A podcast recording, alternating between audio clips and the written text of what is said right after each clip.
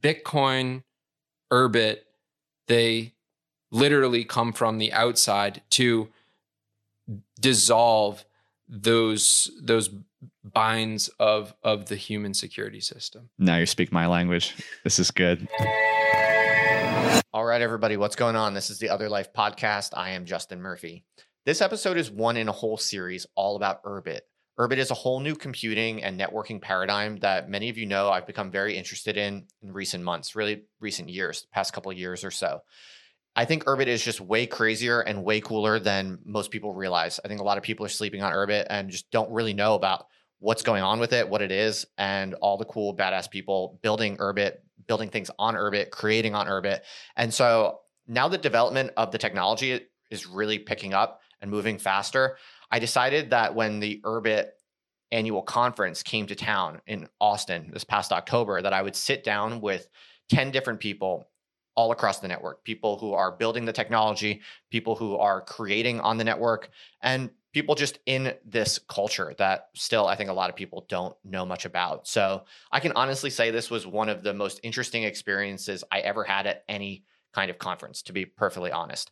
I spoke with CEOs, I spoke with engineers, I spoke with e girls from weird theory Twitter. Like, I'm not talking about Instagram chicks, I'm talking about like weird theory girls in you know the other life neck of the woods of of the the Twitterverse and the blogosphere. I talked with skitsed out writers and post everything podcasters, and very possibly I spoke even with an alien.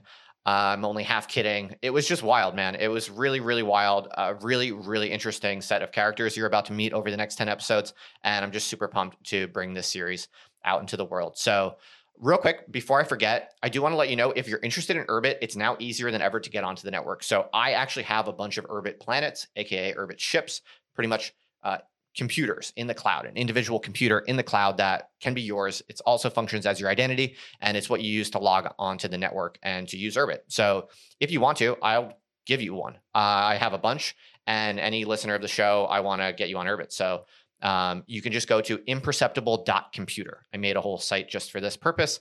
And yeah, drop your email and uh, I will get you a planet, aka an Urbit ship.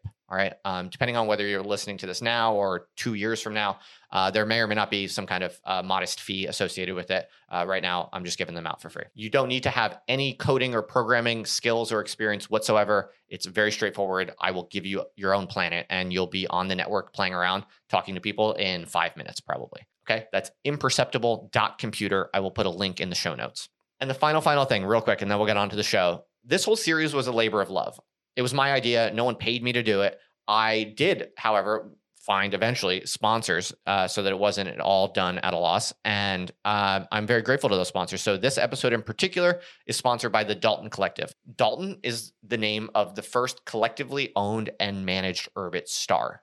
It's a membership organization run on Urbit, of course, that's focused on fellowship, sustainability, and sovereignty.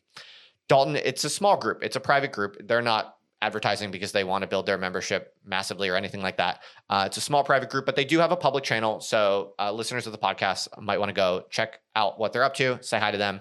And, you know, if you're interested in those values, as am I, then you might find the Dalten Collective interesting. And they're one of the earliest groups really kind of building community on Urbit. So shout out to them. Big thanks to the Dalten Collective for sponsoring this episode. And I'll, I will put a link in the show notes to the Dalten Collective. All right that's all from me. Let me get out of the way and on to the show. All right. So thanks for coming out today, guys. You're welcome, man. We're happy to be here. I'm here with Logan and Christian from the Tirrel Corporation. Is that what you call it? Yeah, Tirrel Corporation. More Urbit than Urbit is our motto. More Urbit than Urbit. More Urbit than Urbit. All right, we're going to try to find out what that means. So, for people listening and watching, you guys are basically the first serious startup on Urbit. Is that fair to say? Yeah, I would say you can't really call Tlon a startup. I mean, it was venture funded, but it was really founded as a research company. And they're trying to transition into being a product company. And I think that they're going pretty well with that so far, but you can't really call them a startup. But we're actually starting what is essentially a you know risk oriented venture around taking products to market on a new burgeoning technology. And right. that's definitely a startup. So, one simple way to put it is that you're building payment rails for Urbit, but unpack what that means in more detail. Like, what was the pitch to investors? What's the larger vision here? Just give us give us the elevator pitch version. Sure. So we really have three arms, and I'm not going to give you the whole spiel on each of them, but the gist is is we have our short-term plays, our medium-term plays, and our long-term plays, and those look different because of the opportunities that are present within the Urbit space.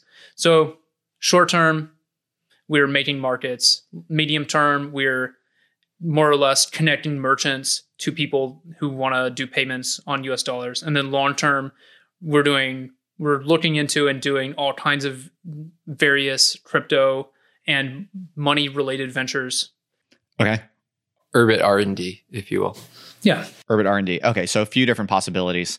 What what is most interesting most immediately on the payments front when it comes to Urbit? Like what what are payments going to look like in the short term on Urbit? Sure. So I think our our MVP is something akin to an Urbit Substack, which will let ordinary content creators using the affordances that exist on Urbit today publish content to Urbit, uh, but then beyond that, publish content to the external web through websites and mailing lists, and then obviously get paid for it in a subscription format. All right, badass. And now, Christian, why are boomers the worst with smartphones? well, I, I guess they didn't grow up with them. So yeah, as I was saying at classical music uh, concerts, I've I can't tell you how many have been completely destroyed by by boomers letting their Nokia ringtone go off or something. Like Do you think it's because they don't know how to work the phones, or they forgot that it, they have bad memory, It- it- or yeah, what, or they- maybe they- just have no respect for public space? What's the theory? No, What's the theory? it's ironic because they usually have more respect for. I, I guess you you could say they have more respect for that art form than Zoomers, but they don't have the muscle memory of silencing their phone, or they haven't adapted to just keeping it off 100 percent of the Good time. theories. I don't know if you have any observations on boomers. I just feel like generally people in the boomer generation and the Gen X always have a notion that a phone call is going to be somewhat important and something that they should look at. Mm-hmm. And so they're more prone to actually putting it off of silent in the first place because they they're coming from an era where they had fewer ways to communicate instantly. And so if they're receiving a phone call, they're like, "Oh, maybe someone needs to get in touch with me right now." Whereas I always keep my phone on silent, and most people I know do that because if you actually want to get in touch with me quickly, you're probably going to text me. Right. Alternative hypothesis is just that people younger than boomers don't use the phone calls as much. They text. Or at least they don't place importance upon it. Right. Okay. So Like I always schedule phone calls as So- opposed to this reminds me of something I was just talking about a couple hours ago with Ed, who was on the podcast a couple hours ago. We were talking about the future of Urbit on on machines and hardware. And is this something you guys are interested in? Do you see a future where I'm going to be able to order online like a $500 laptop that's just going to have Urbit on it and it only Urbit and all my my entire computer is just Urbit? Is that what what do you have that do you guys have takes on like the Urbit hardware nexus? Oh man, you really are fishing for controversy. Okay, so so uh, unlike Ed, I don't think we're anywhere close to Urbit hardware. I think Urbit hardware is it, it actually requires an entirely new operating system to be written to do a fundamental Ah, portion of damn. Urbit hardware, which all my excitement from Ed is now which which is which is graphics. okay. Arv, Arvo. Okay, so so there's nothing wrong with Nock, a Nock based computer system doing running on hardware. And in fact, it's actually fairly easy to get a unikernel, so a, a uh, hardware kernel that is only specialized to run a Vere, a, an Urbit interpreter. That's actually fairly easy. I expect we'll get that in 2022 at some point. Um, but to actually have a computer that you, or a phone, say, that you boot into a graphical interface that you can do stuff in Mhm. that does graphical compositing. So it actually like renders images and, and things on the page, and it's all happening in a Nock based computer. That's extremely far down the line because of the actual architecture of Arvo, the current, the only current Nock based operating system, which is colloquially referred to as Urbit OS. But essentially, Arvo is an excellent system for doing REST APIs. It's it's a really good system for doing personal server like activities where you want to have a database, you want it to have an API, you want that API to either be a peer to peer protocol or you want it to expose itself to the traditional web, and maybe you want it to serve some web pages. Okay, interesting. So maybe maybe not Urbit hardware. But, interesting debate. But the thing is, is it's single threaded. It can do one thing at a time, Hmm. and it can't do anything in parallel. And there's some hacks that people have talked about, and I think that they're very credible uh, ways to get parallelism within the system to make it faster. But you're never going to get to a point where you're running GPU oriented code on something that's meant to be a single threaded, fully ordered event loop. okay, interesting. Interesting. And you, and you need a totally different OS model that is GPU oriented as opposed to CPU oriented because CPUs do things sequentially Got and. GPUs do everything in parallel. Okay, fascinating. And so maybe just tell us a little bit about like how has it been building a business on Urbit? Like, uh, is this was this a hard sell? Is there like a ton of money? Is there a ton of capital waiting in the wings to be to be investing on Urbit? Was it a hard sell? So Oh, how did it go? there's galaxies, of course, and I'm proud to say that a majority of our investors are Galaxy holders. So we can definitively say that Urbit can actually bootstrap its own ecosystem financially, uh, at least for the time being. And with regard to the tech stack that we're starting with, I think it's remarkable how many affordances you get just right out of the box. Mhm. And really, it's almost as if we're putting small perfecting touches uh, and you know small small advancements simply just reconnecting the the building blocks that already exist Okay, so let's unpack this. Let's go into more detail now because I think a lot of people watching and listening are probably thinking like, wait a minute, people are building a startup on Urbit. I thought you could barely use Urbit. I didn't even think that many people use Urbit. That's what a lot of people are going to be thinking. So, so what does it look like to actually build a company on Urbit? What are these affordances? These affordances you're talking about that actually make it easy. Um, help for the for the kind of skeptical person who doesn't understand all the activity on Urbit, like Mhm. uh, unpack that and explain that. Sure. So first off, Urbit has an extremely rabid user base.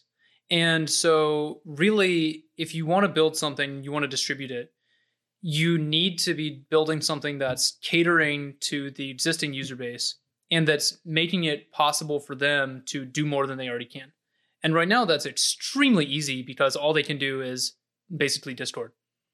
And so any other product niche on Urbit is totally wide open right now. So unlike in the traditional web where if, if you want to build a note-taking app, there's thousands. the note taking app wars Yeah, there's thousands Right. and and there's never a way for you to differentiate yourself whatsoever. You're like, "Oh, well, I'm going to make money with subscriptions or I'm going to make money with in-app payments or whatever." But regardless, your product is just like everything else. It just maybe has a different font and a different color scheme and it's pretty shitty because you know you're never going to make a way for people to export their data really easily and be able to edit it really easily and so you have all of these systems that are trying to kind of close people in like evernote. It's like oh well it syncs from your desktop to your phone to your web and all this stuff but it's there's like a billion other things that do exactly that.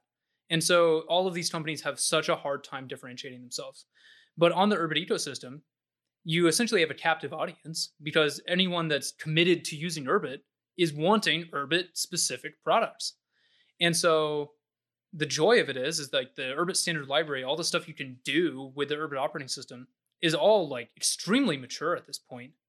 Um, and maybe the agent, the application agent model is could could be more mature, but the actual like kernel level, like oh, what can you do with it? Like oh, what type of math? Like what type of XML can you output?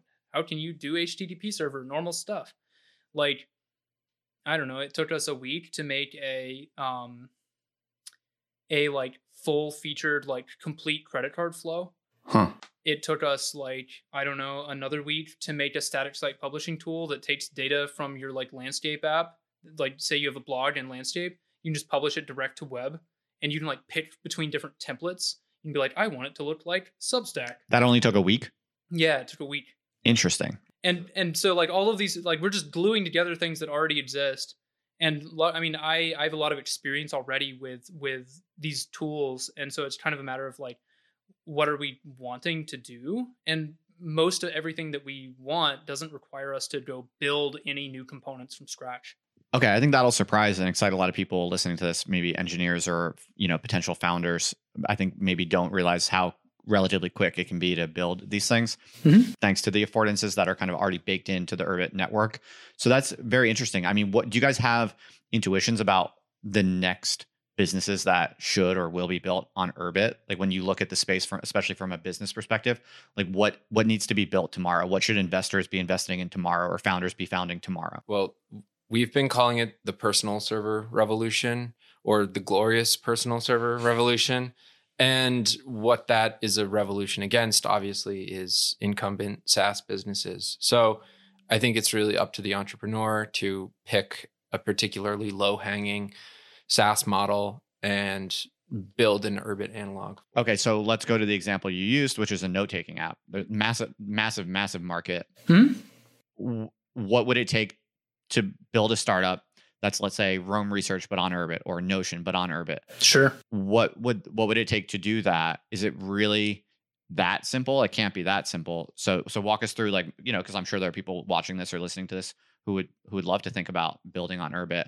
Um, how hard is that? Like, what would it look like? What are the trade offs between doing that on Urbit or off of Urbit? Because I talked to some founders recently, Mhm. or just you know regularly, really, who are building badass shit in like Web three or whatever, and and it's often people who are philosophically interested in Urbit, know about Urbit, like Urbit, and when I kind of pick their brain, you know, the reason people, some people aren't building on Urbit is because their perception that they want to move faster and they want to use more known technologies, basically. So, um, what do you say to that kind of engineer or developer or founder? Got it. So yeah, so there's there's kind of a trade-off here. And the trade-off is is that the technologies that Urbit is made with are not optimized for ease of learning. Hmm. They're optimized for ease of use. And so the problem that all of those people are running up against is they say, "Oh, I want to make a decentralized Twitter or I want to make X or Y." The fastest way for me to do that is to use what I know. It's to use Python or Node.js or Ethereum plus Python or whatever. And if if they're literally going from like, okay, I want to make my company and do it as soon as possible, well, yeah, I mean, you know, learning Hoon's going to take them some time, and they're not going to be most effective in that if they're trying to start doing something. Right. So that's the bottleneck, really, is learning Hoon. Yeah, but there's so many people that are already learning Hoon at this stage that all of those people are extremely ripe to go make their own company or make their own little app development DAO or their own little studio or whatever. And so the bottleneck for them, I think, at this stage is that currently, if they did want to monetize it, they'd have to roll their own way of monetizing. They'd have to find some way in the Stripe terms of service or the Braintree terms of service to kind of finagle a way to sell a product to people within Urbit. And I think that that would actually be fairly difficult to do because of because these terms of services are built for SaaS companies. They're not built for server to server peer to peer protocols. They're built for client server. Oh, you control all the data, you can do content moderation, you can do all these things, you can do all these forms of censorship. And so this is actually where our company comes in and this is what we're trying to enable. Right. So we're trying to explicitly enable other companies to come and make money, literally to to receive payments, to have people buy their app, to have people do subscriptions for their app. Because if they don't have to continue to roll their own uh, payment mechanism, then suddenly you can have, oh, uh, I pay five bucks, and now I have collaborative Google Docs, but on Urbit, or collaborative presentation software, but on Urbit. And you actually have a monetization mechanism for that, aside from just the Urbit Foundation giving you a one-time grant. Right. Yeah. So payments are when you look at Web three fiat payments, at least we'll we'll be specific, are the minimum required centralization to any application that you know you expect people to pay for on a regular basis. And so for that specific pain point, we have basically built a a regime of specialty underwriting around Web3 applications. And that's what we are looking to bring to bear to get people who are, you know, some, you know, cottage industry, Urbit app developer uh, monetized without having to run the gauntlet of some of these larger, more adverse payment processors. Okay. And when you when you say these kind of specialty underwriting that you refer to, like what what do you what do you have it's in mind? literally just bringing bringing underwriting up to up to our speed on peer-to-peer technology and then basically giving giving them the new vocabulary of the Urbit internet. Give some color on underwriting specifically. Like, I don't think a lot of people have Yeah, the depth and the clear. Sure. So Yeah. so when I when I say underwriting, I mean you know a person at a at a bank that it the bank processes payments and the to to a- acquire that service, the merchant who is applying needs to pass pass certain risk checks and you know have certain a certain risk profile that's tolerable to the bank. And so, you know, there are certain things that are risky that you know you might not think are risky but you know it they're red flags to to banks Sure. so for example like a lifetime subscription is technically a product that could be charged back at any point in its lifetime so that's a very small example but there are there are things like that that app developers don't really think of and for for people that are building vanilla SaaS products they're usually just consolidated into the Stripe verse. Mhm. And once you stray outside of that, you try to do anything approaching, you know, a peer-to-peer marketplace or uh, anything distributed. It starts to strain those underwriting parameters. So Interesting, So what, okay. so what we're doing is basically bringing sort of strict legal expertise to the to the matter to to kick these things through. I see. Okay. So basically, Web3 is stretching the definitions of all of these things in the traditional financial system. Right, right. So you're not only building payment rails, but you're basically trying to build out a whole kind of legal and financial infrastructure that fits more sensibly with the Web3 patterns. Correct. I mean, I mean, when you look at what Urbit does, it completely outstrips legacy notions of you know, top-down Platonic control over over data and systems. And so, you know, Logan's a Deleuzian, so we're just trying to make it work for uh for people who are trying to overcode the flows, you know. Nice. Go ahead. No, that's, that's good. Yeah, no, I, I well, I wonder. I mean, how how how explicit do you think that that metaphor goes? I mean, what what is the Deleuzian understanding of uh, the financial rails that you're building? Well, I mean, truly, the the current financial system, though though it wants to be rhizomatic, it it it does truly desire to be to be a rhizome. You can you can tell from the way that capital moves within the system. You you know the the way that it that it essentially uh, change it changes phase uh, as as you might say. It becomes more solid in some places and and sticks. It it uh, evaporates in others. It it melts in others and and then flows rapidly downhill to to some say uh, valley where where it can accumulate and then uh, grow grow in strength and uh, create new life. So capital is exit, of course, and so capital is always exiting any any system that is that is trying to contain it. And so the current system has has some really interesting uh, regimes that that work to suppress capital. Hmm. And and in some ways it's it's not successful. Um certainly. And people people point out these deficits frequently, but people don't always see the ways the ways in which the system contains capital.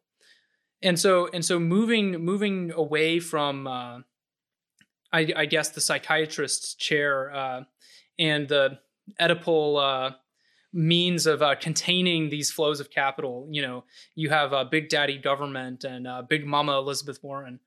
Um, and, and I mean most most corporatists, then the tension here is you know the human tendency to try to encapsulate and define and heighten certainty around things. it's what, That- Ni- that- what- that- what- hmm. that's why cronies like to you know be there when uh you know regulation is being written because they they actually humans desire a dictatorship which would which would secure secure some sort of monopoly it's what Nick Land calls the human security system. exactly Yes. so Yeah. so so you know bitcoin urbit they literally come from the outside to dissolve those those binds of of the human security system Now you speak my language. This is good. So it's absolutely fascinating. So, like, what kinds of specific formations do you imagine the financial world of the future kind of embodying or, or giving form to that are currently suppressed by the human security system? Sure. So I, I think the place to start with this is really where Christian and I met.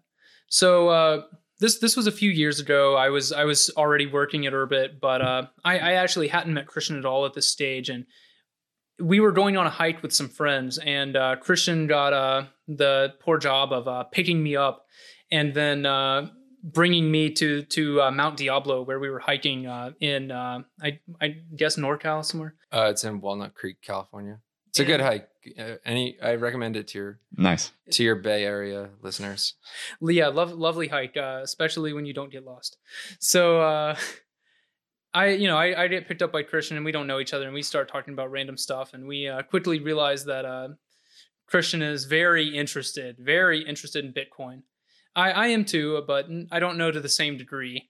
Um, and so it ends up that throughout this entire 20 mile, uh, 5,000 feet elevation hike, I'm, uh, at least when I can catch my breath, convincing Christian that Urbit is not a shitcoin. and that Urbit is in fact not a scam and is a real thing that Bitcoin needs. okay. And so this is how our uh, friendship began and how I eventually, uh, I guess, uh, roped him into working at Tlon somehow. Right. Okay. yeah. Interesting. So I, as I, I think I mentioned this on my last appearance on the Murphyverse. You know, I came to put Bitcoin on Urbit, uh, mainly due to the congruence of Bitcoin and Urbit's utilization of a personal server as an implement for sovereignty or Totally sound money and sound computing. yeah that that was that was that was the meme so to to that extent i think that there's a you know a natural affinity here so now that we've built the bitcoin wallet and it's well on its way to having its next generation of capabilities with lightning uh it, i think it's time for urbit to have perhaps a less you know radical conception of commerce.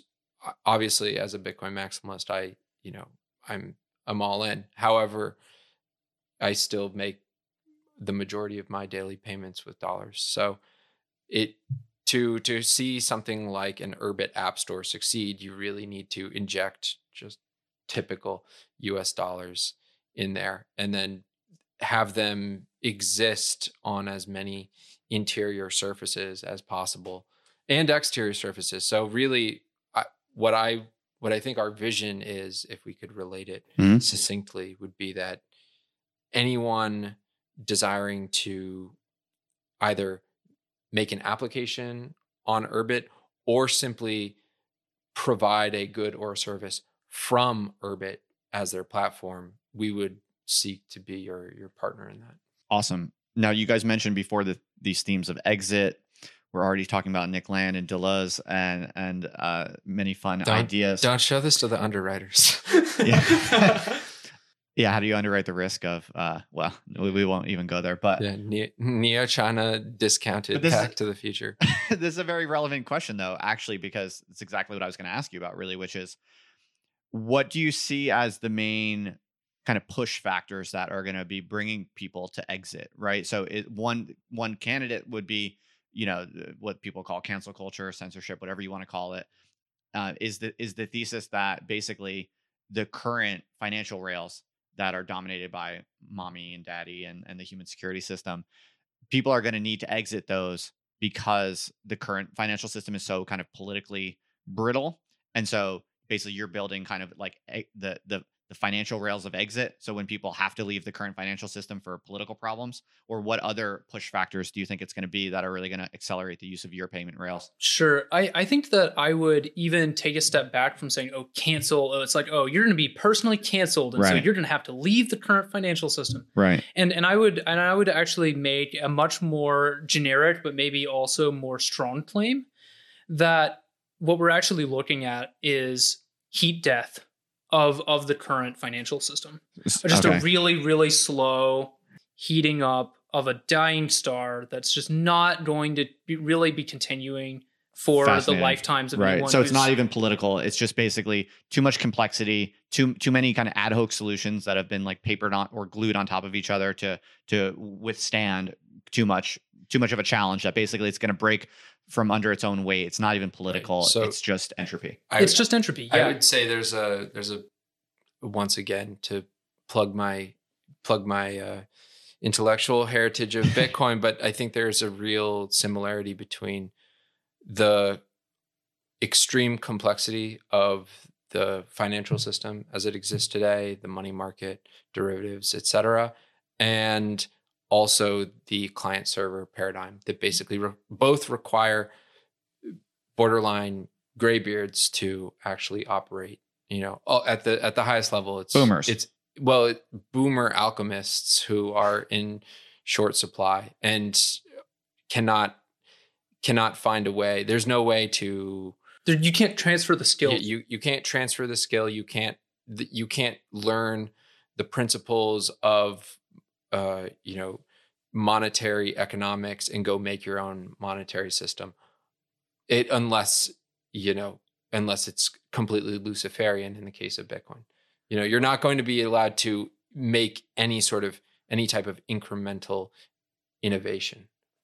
What do you mean by transfer skills and and what do you mean by an incremental innovation? You're talking about the current financial system doesn't allow for these things. I'm saying that there's there's a a crisis point of of complexity to both where Right. ordinary people who have an idea of oh this computer thing should exist i should be able to view my bank account in real time on a on an excel spreadsheet because Right. i'm interested in personal finance Y- you'll just never get through the absolute thicket of technical debt to achieve achieve something like that Totally. you know that's that's some that's a product i've wanted since i was f- old enough to know what a bank account was and n- have excel but you know i've never had it And what you're implying, I think, is that in a in a in a mature Urbit ecosystem, it should be pretty trivial to whip up these little like personal finance apps. Is that the idea? yeah. that's the idea yeah pr- a programmatic finance in in a sort of true and uh you know not to use the d word but a d- truly disintermediated way. Right. So if I'm being paid, let's say a f- certain kind of income streams, right, and I have some outgoing payments, these really are just data. th- These are just data streams, right? It should be. There's no reason in principle why these numbers that change a couple times a month are not immediately available to me at all times for arbitrary computation. They right? are in my crypto wallet. Yeah. Yeah. And so you imagine a world where on your Urbit, you can basically be computing this data, manipulating it, you know, visualizing it, sending it from one app to the next. That should be relatively trivial. Any anything you want. Yeah. right. And right now, but right now it's very, very difficult, right? So so what I would note is that the state of the art for uh, bank integration software is Plaid, and literally what they do is they have headless web browsers. What that means is a web browser that does display the page, but it doesn't display it on a screen. It displays it and takes a picture of it. And so what they do is is you give them your bank password. And then they go make a fake web browser that goes and renders your bank account page, takes a picture of what the balance is, and then uses screen reading software to go read what the balance is and tell you what it is. That's the state of the art for bank integration software. right. Yeah. I it's use that all the time. insane. Yeah. That's That- a that's, yeah. that's the most popular bank integration software. And they literally take pictures of the web page and read the number off the web page. it's such a good example to, to dramatize how stupid the current internet is. It's that- insane because you can't incentivize the banks to allow you to programmatically use your account. You can't make them do it. And the EU is actually trying to force them to with legislation and so far have failed. Okay, fascinating. So I think this is this helps people understand what what what's going on with Urbit. So as Urbit develops, instead of using Plaid on the clear web, where every time you want to you know connect one bank to another, you have to kind of go through this ridiculous process. You will just have in your account, you know, certain financial accounts, right? You'll have a bank, you'll have you know crypto wallet or whatever it might be, right? And you're just going to be able to interact with any number of different apps or communities um, programmatically directly. So like if you- natively. natively. So so in other words, like you know how today when you let's say make a new account on some website, you have to go manually add your bank details. Yeah. Whereas in the future on Urbit, it's like once you approve of an app or you download an app or you enter a community, Mhm. all of your bank data is potentially available for you, right? So you could maybe just click a button and and and pay, right? Yeah. So all of that, all of that plumbing that today we have to do manually over and over again, or use ridiculous tools like Plaid to to kind of paper over it. All of that disappears, and it's basically just smooth. You either choose to pay or you don't. It's all it's it's it's like the Apple Wallet on iOS, except brought to the internet with no permissions. yeah, hell yeah, fascinating. Right. Or the as I frequently refer to it, the cypherpunk WeChat. Yeah. Wha- yeah, nice. So, I mean, what kind of legal issues do you see on the horizon? Like, you know, a lot of people are kind of worried right now about, you know, Gensler and and Liz Warren talking about, you know, assets and securities and stuff. It probably is not so relevant here, but yeah, luckily sure- that's not relevant Right. to, to our business, really. Right, but I'm sure there are corresponding. There are going to be kind of legal challenges, and maybe the point is not to get into weeds of of like laws or anything like that. Uh, I'm just curious.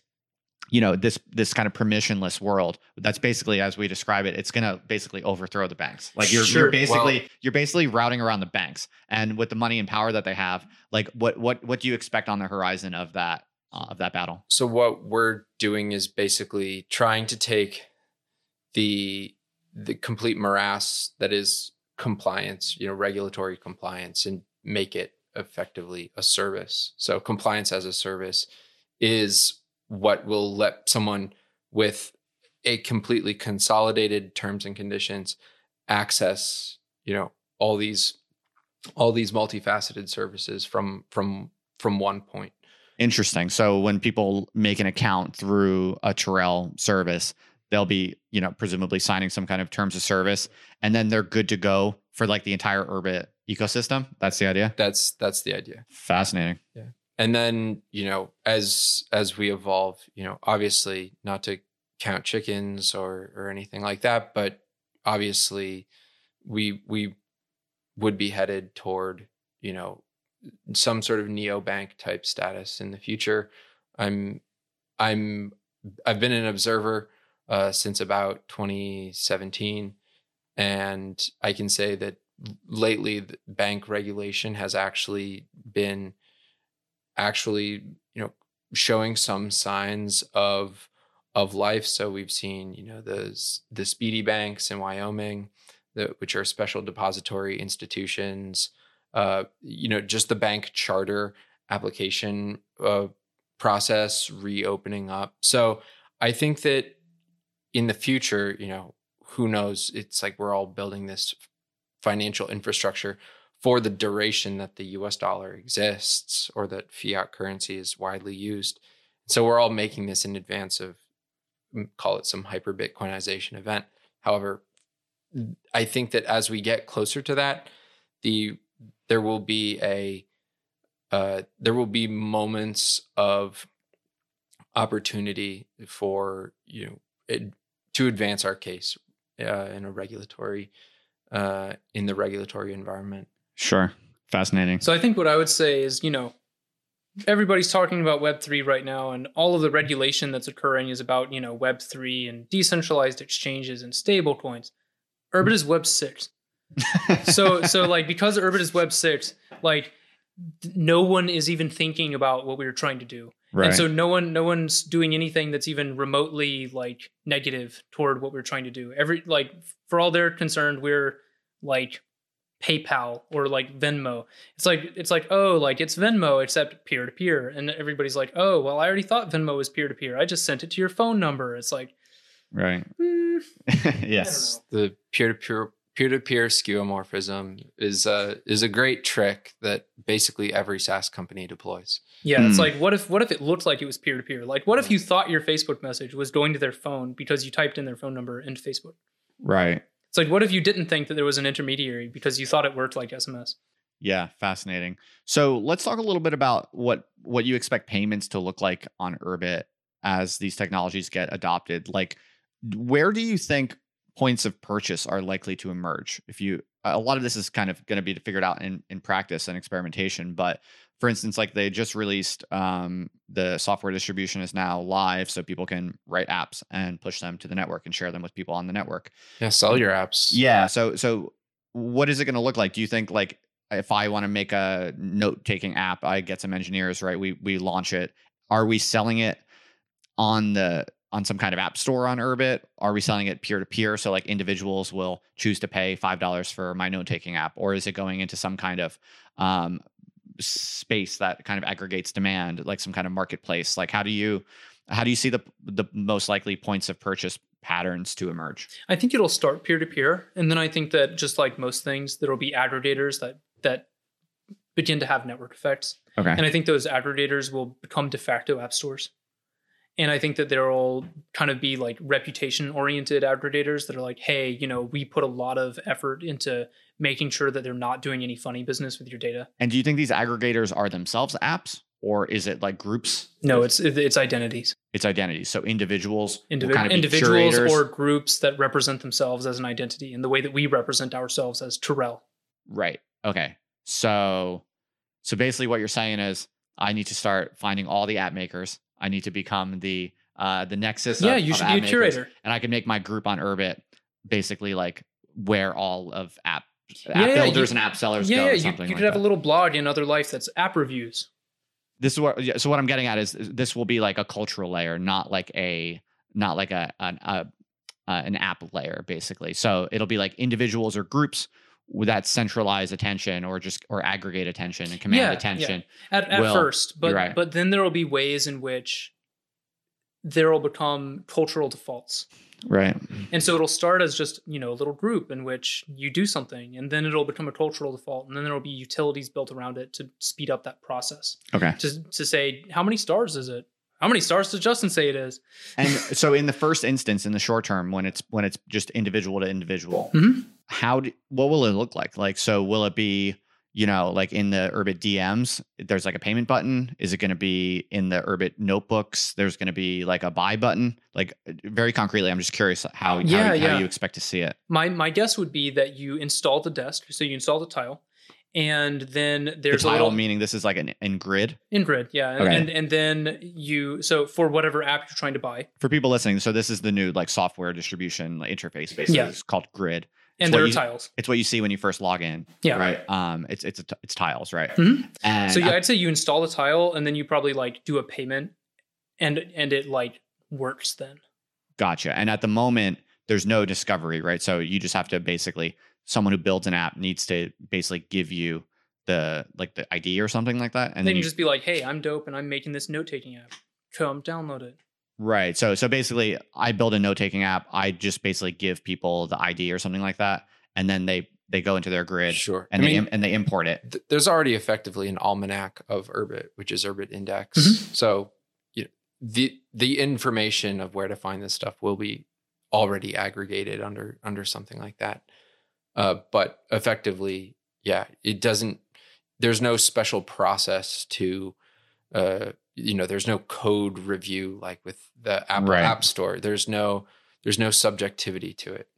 Gotcha. And so, okay, so I give people the ID for my note taking app. People go into their grid, they import it, and they're using it. And then what? I just ask them to like DM me money, or like, or is there a no, form, no, is there I, a I'm formal? like, like, you, yeah, you click the you click the tile. right. It shows you a new a new web page. The new web page says, "Hey, pay us five dollars, and then you can use the app." Got it. And that's what you're building, basically. Yeah. That would that would be like a, a Tirrel like landing page with the Mhm. payment button. Yeah. To be fair, we haven't started building that exact functionality Gotcha. right now. We're really focused on Planet sales on layer two. Okay.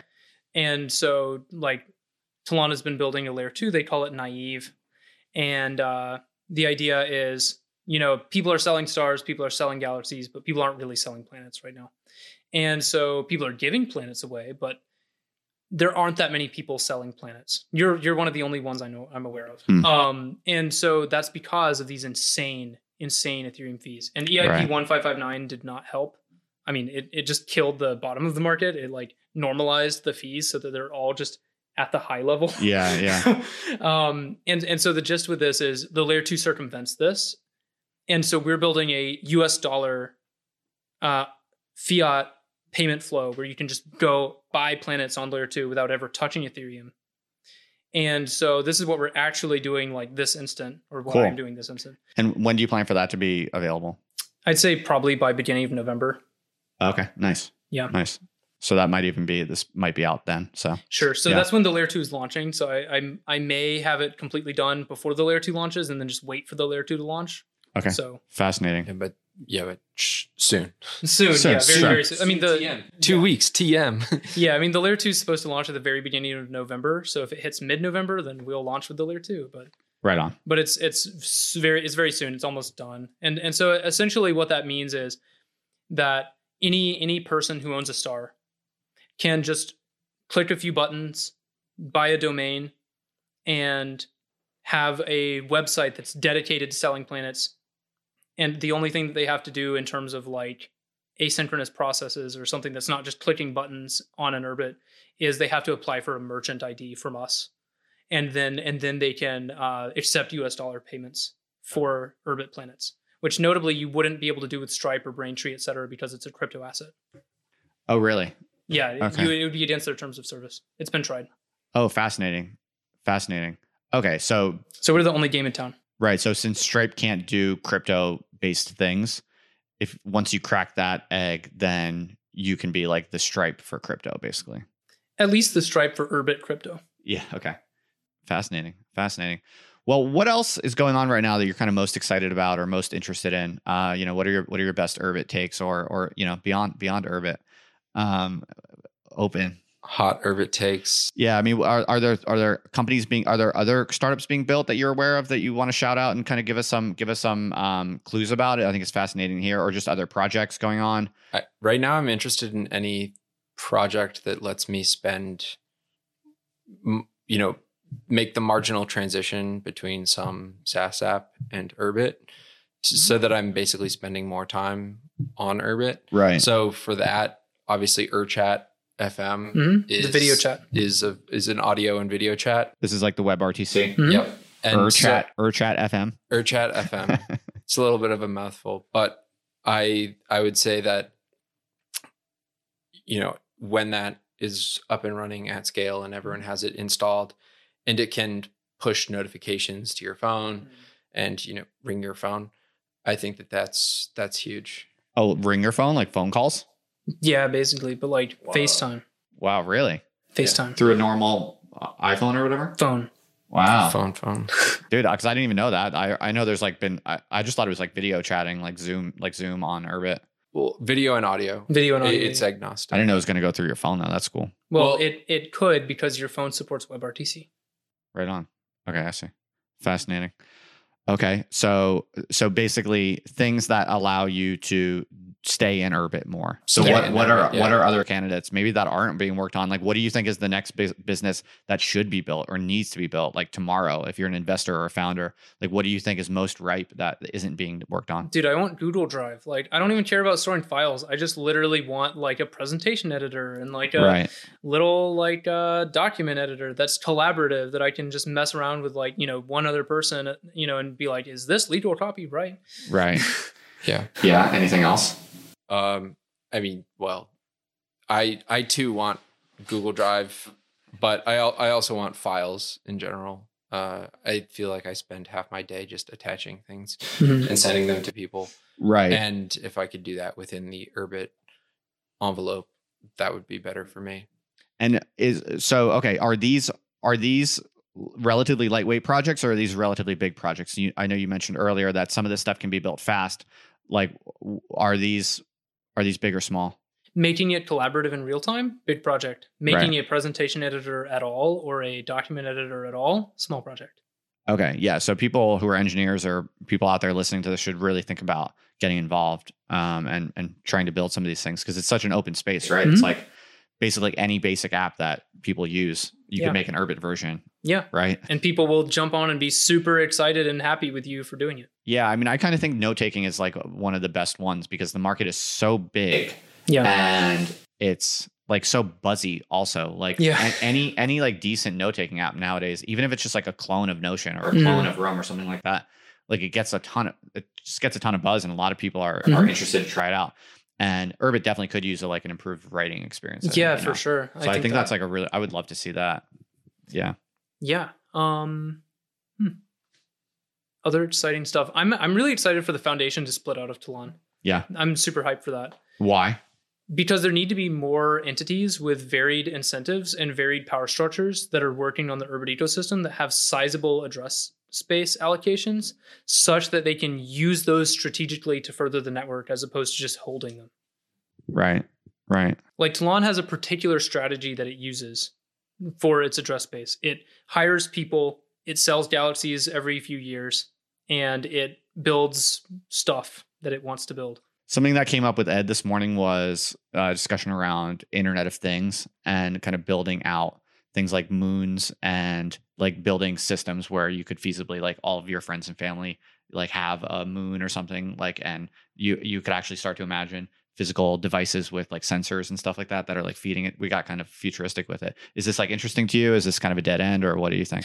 It would work, but I don't have any interest in it. not interested yeah. I'm in favor of reducing the number of sensors Yeah, in yeah. my life. Oh, okay. I mean, just kind of we, against it. we already have, I don't know, probably a total of 15 different cameras in this room, 15 different microphones. freaking you out Exclu- excluding excluding these. I mean, every, but not not even counting the ones that are in the pinholes that I haven't Yeah, told you well, about. yeah, exactly. Every every device just has sensors out the at the wazoo nowadays. You hate it. You're just against. You're against uh, I'm the against- control societies. Well, I'm, Yeah. I'm against, uh, you know, yeah, it's, it's just digital subjectivity on every on every designed piece of soft or of technology that you pick up. It's just your your control is engineered. Yeah. See, I'm kind of into measurement and control if it's autonomous and you control it, right? That- to me, to But me, it, it's yeah. controlling you. It's it, Right. you're controlling it, controlling you, and so and so it's it's the Ouroboros. You know, it's the Yeah. ser- it's the serpentine coils of constricting control. Right. So in a in a fully mature kind of Urbit ecosystem, it just basically allows you to kind of escape all all all technological entrapment. Not, No. not uh, or what? No, it lets you control yourself and be in that cycle as much or as little as you want. Yeah, I think I'm more on the like I want sensors. Yeah. I, I want I want I want like my house to be filled with measuring devices. on an and auto then- turret. Yeah. and then I and then I have like all these machine learning models that are basically like constantly optimizing me and giving me like feedback feedback.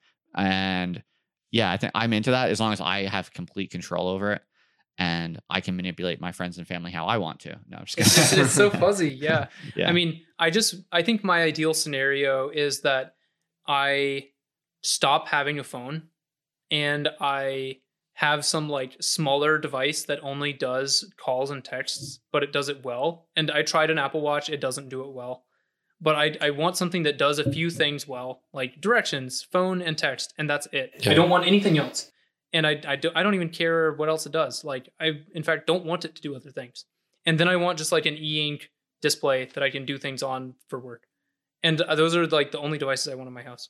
right. How long until you think Urbit provides all of those things and you don't need anything else? I, I- again, I'm I'm really skeptical of Urbit's current ability to do graphical interfaces. Right, right. So my estimate would be kind of unpleasant for most people to hear, like 15 years. But you could basically have a computer that's not Urbit. Yeah, you but could cheat. only You but only cheat. be running Urbit stuff, basically. Yeah, yeah, you could you could cheat and have it next year. Like you could cheat and have like a, you know, like a Chromium, you know, like a Chrome OS type deal where like the browser is what you see and it's on Urbit. Right. I was actually uh, saying that to Ed. I think it'd be kind of a fun project to like what if you just bought wholesale a bunch of Mhm. like basic laptops and booted them with Urbit, got them all set up Mhm. so that like you could sell them on the secondary market just as like an Urbit laptop, basically. Yeah, you could do that right now. I think that's kind of I I kind that kind of resonates with me. Sure. Like I think that's kind of cool. It's it's the purism that you're not going to get for 15 20 years. But like you could do you could I mean you can always in the engineering world cheat and get to where you want way faster. And it's not really cheating unless you're one of those like Linux is bad and has to go people. Right, right. So I heard that there's uh, a, a communist threat on Urbit. Are there a lot of communists? How many people are even on Urbit? Do we know at this point? What's your guess? We're I thought you were a communist. I used to be.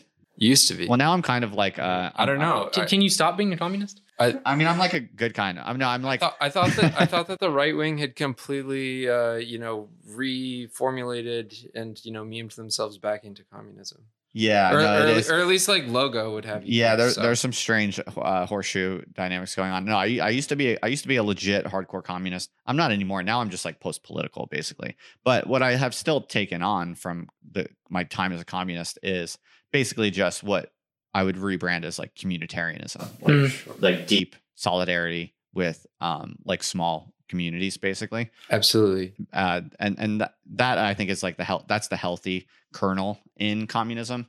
It goes wrong when you try to like force it at a large scale, basically. Right. But as long as it's completely voluntary and the bond, so basically, like the family is basically like a communist unit of the good kind.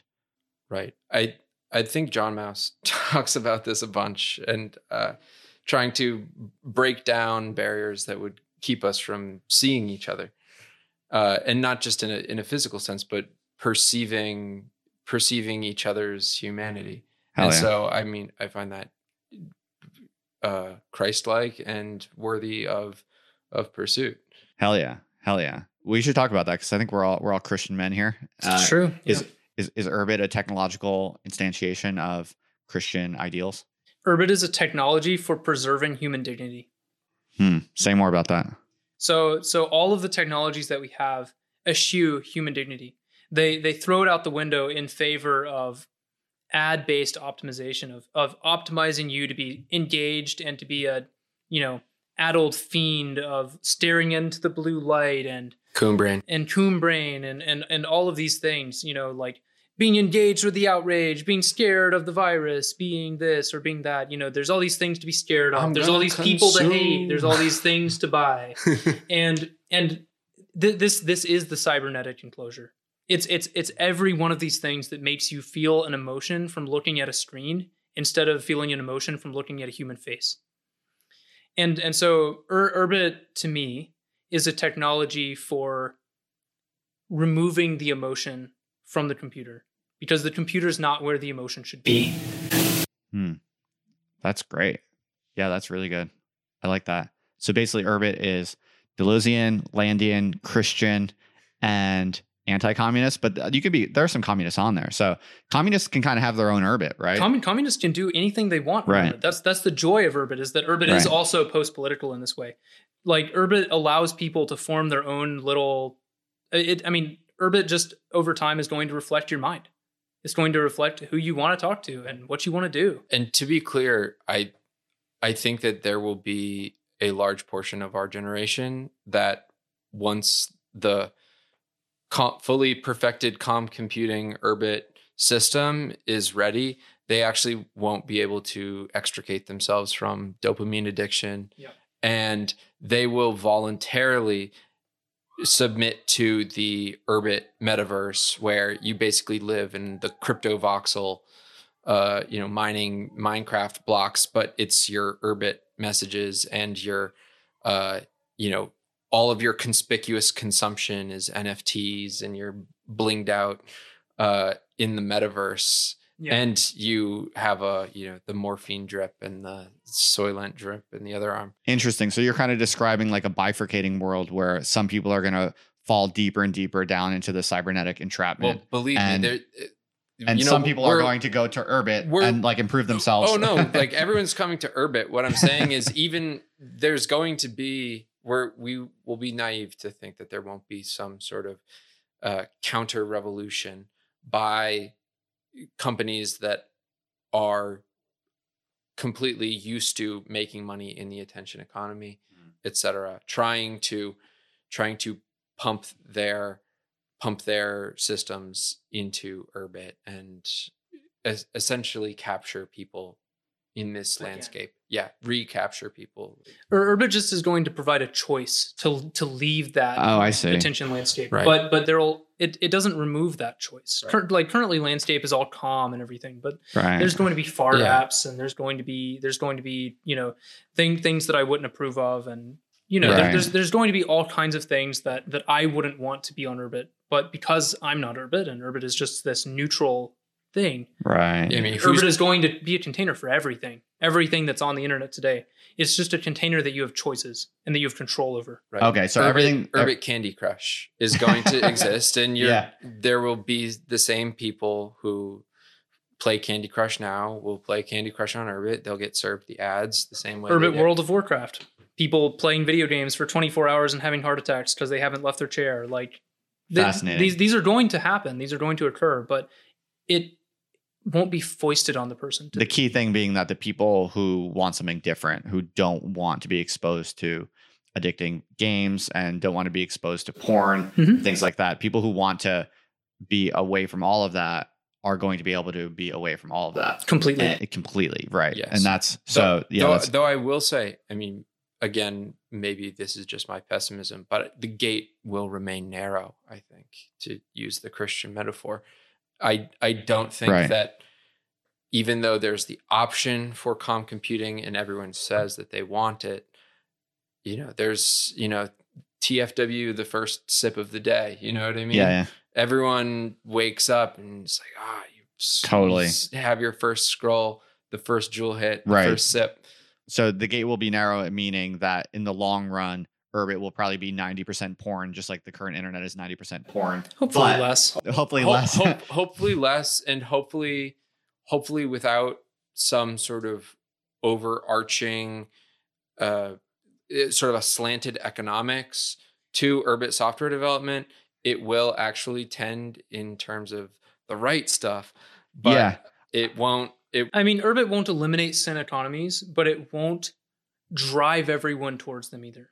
Right. Cur- currently, the Right. systems that we have are cybernetic enclosures that move you towards pornography. Right, That everyone- move you towards outrage. Everyone move- is kind of pulled towards those those uh, gravity wells in Sure. a way. And right? so and so my thought is that Urbit's not going to eliminate the human tendencies to send towards these things, but rather Urbit will at least be a neutral landscape that's not tilted toward them. Right. Yeah, that's fascinating and makes a lot of sense. I mean, I, a counterpoint would be a more optimistic perspective would be that because people who are committed to dignity and kind of more conscientious lives on Urbit are able to kind of secure that power, at least for themselves Mhm. and their their communities, their friends, family, followers.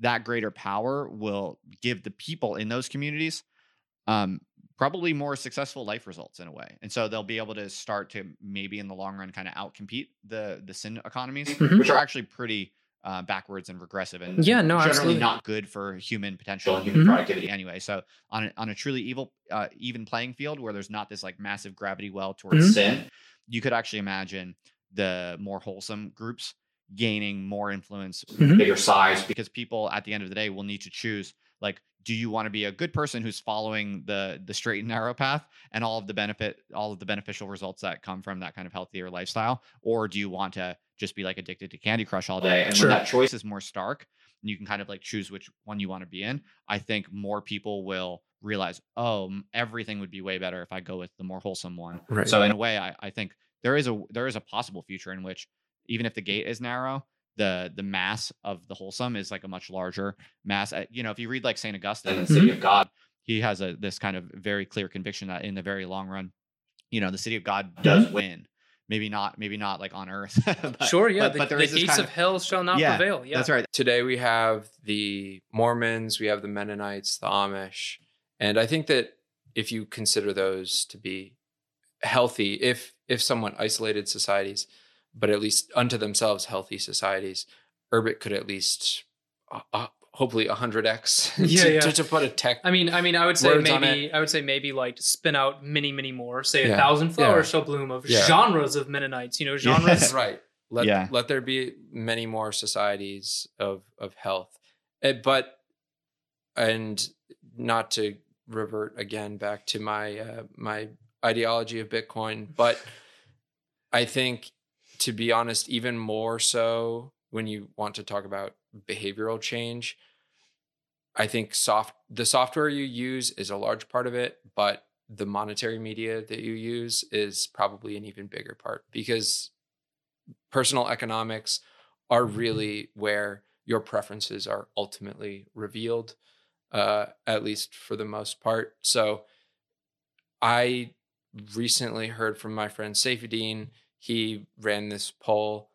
People who got into Bitcoin are basically, on average, approximately saving more than double what they used to because it's an orientation towards a low time preference activity versus high time preference. When you when you don't have inflation, you're able to orient yourself toward the future, toward your goals. And I think that that's actually a much a much more perhaps potent uh, potent corrective uh, mental economic than just you know, is your software beeping at you all the time to to pick it up again? But Totally. the combination, though. But the combination, Yeah, yeah. Dude, I love Yeah. it. This was awesome. That was an awesome ending. I'm super pumped just talking about this stuff with you guys. yeah. Is there anywhere you want to send people before we wrap it up? Tirrel.io. Tirrel.io, and yeah, you can hit us up at Tirrel just on on Urbit if All right. you if you need to speak with us urgently. Boom. I'll put I'll put links in the show notes. Guys, thanks so much for hanging out with me. This was a, a fascinating and uh, at times unpredictable conversation that went in, went to a, like a bunch of different pockets that I wasn't necessarily predicting, but were really fucking cool. So thanks, guys. Yeah, this is awesome. Thanks, Thank man. you, Justin. All right, guys. Good luck with Tirrel and everything. Yeah. Appreciate it. We'll see All right. you everyone later on. Hey, thank you so much for listening to the podcast. You made it all the way to the very end, so you must really like the show. In that case, I would be super grateful if you'd be so kind to leave a review on Apple Podcasts. All you have to do is go to otherlife.co slash review. That's otherlife.co forward slash review. And it'll send you an Apple Podcasts. Just leave a review. You can be honest. Tell me what you really think. I'd really appreciate it because it'll help other people find the show. And I'm really trying to grow out the podcast. So thanks for listening and thank you for leaving a review. I really appreciate it.